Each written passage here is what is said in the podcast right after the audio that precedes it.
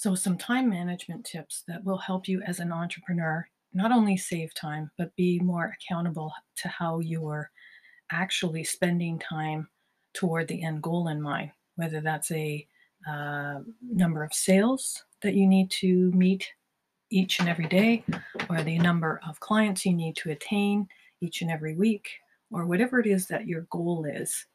If you think about time as money, quite literally, you you can become more mindful as to how you spend it. But I use some guidelines that are very helpful when I changed from being an employee punching a clock to be, being my own entrepreneur.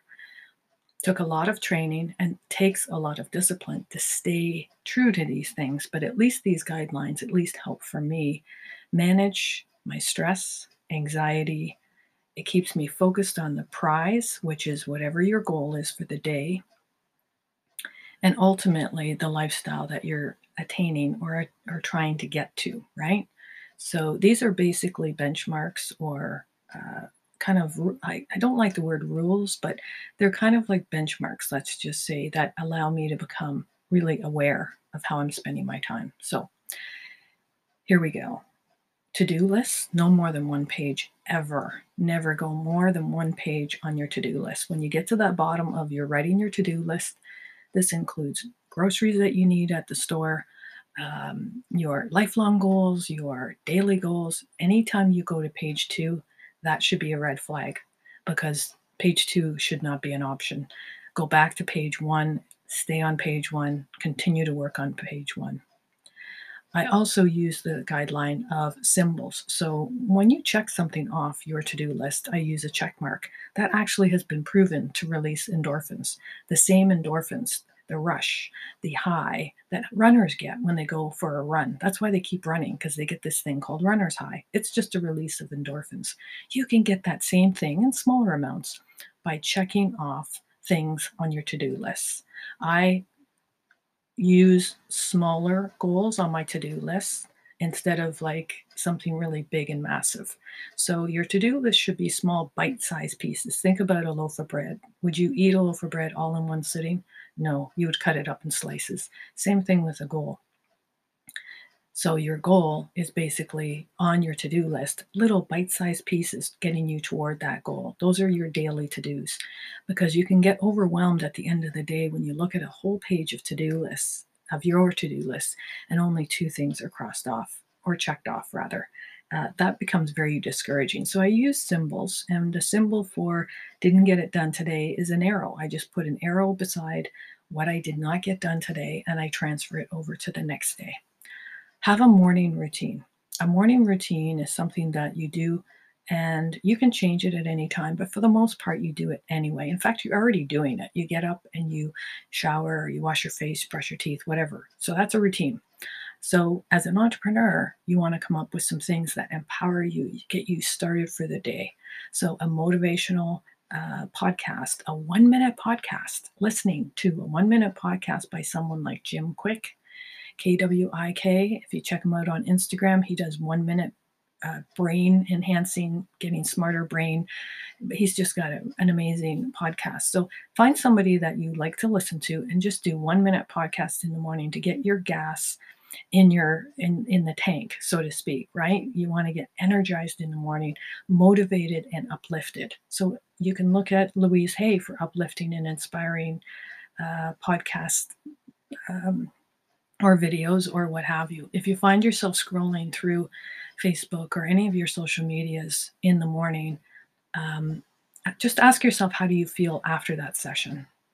And if you feel anything but uplifted, energized, motivated, happy, then you want to look at your morning routine of what you're scrolling. Keep your phone away from your bed. Definitely something that I do. Never take electronics into where you sleep. Have a nightly routine, which is reviewing your day and looking for what one of my coaches says, you go on a treasure hunt at night, and you look through your day, and you know, before you sleep, you look through your day and self-reflect on the treasures. Look for the treasures, the golden moments, the times during the day that were fun, enlightening, where you smiled, where you made someone else smile, where you had some puppy therapy time, and looking for that that uh, she calls it a treasure hunt, looking for the treasures throughout the day, and will help set your mind at ease so you can rest peacefully. So let's see. The other thing I have uh, definitely is what's called, with my girlfriends and or friends, I have the ten minute suggested guideline rule. Um, sometimes I call it a rule because we sometimes have to really use that word to, to stick to it. And that is when you get together with a friend over coffee or socially, you, you know, it might be an hour or two, and it's a very treasured time, right? Because it took a long time to get together. Uh, it took a lot of scheduling. You had to cancel maybe a few times. So you want that to be really good quality time.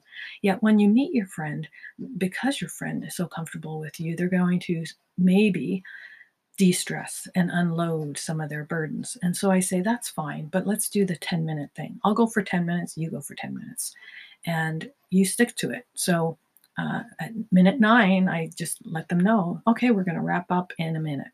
And I know it sounds a little foreign, a little different, but and at first the friend may, may, may feel restricted or may resent or resist this idea. But they, you will see that over time, after about two or three times doing this, they will come to then you and say, hey, I need ten minutes. And they'll do their their dump, their, their de-stressing. Here's what's wrong. Here's what's bothering me. ten minute da-da-da. And then you can go on to having a beautiful walk and just doing looking up instead of down, if, if that makes sense. So that helps me to redefine the boundaries that I want to be around. I, was, I still want to be around you, of course, but I want to make sure that we have inspiring, uplifting, motivating time together. But I recognize we're both human, so let's do ten minutes each, and then our burdens will feel far less, and we'll feel far lighter and far more motivated, and we'll feel that definite connection to each other, and we'll actually know that we both care about each other, and we both care about each other's um, you know, troubles in life. But we want to make sure that we maintain, it's part of maintaining a healthy boundary around yourself and your relationships and your the people that you want to be around with, without losing them, without without losing them as a friend. And you're teaching them how to self-regulate themselves, right? So it's an interesting thing to do. Uh, not easy to do, but it's a great practice that has helped me. So I come up with these little guidelines, and I and, and feel free to change them um, as you go. They may work for you for years, and then all of a sudden stop working because things change. Let's put it that way. So uh, often I will check in and say, is ten minutes enough, or is ten minutes even needed? Uh, there's so many things that can change, and you are the you are the captain of your own ship. So you can make change these guidelines uh, as you go. As an entrepreneur, you have freedom of time, but that you don't want to turn into, excuse me, turn into a never-ending to-do list of things not getting done. And that's why guidelines, that's why tips and things that, tools that are going to help you get clearer focus and stay focused to the end game, whatever that may be. I hope this helps you get a few tips around managing stress and anxiety, creating your own guidelines for an easier, lighter, more joyful experience. Until next time, this is Tracy with Anchor dot f m.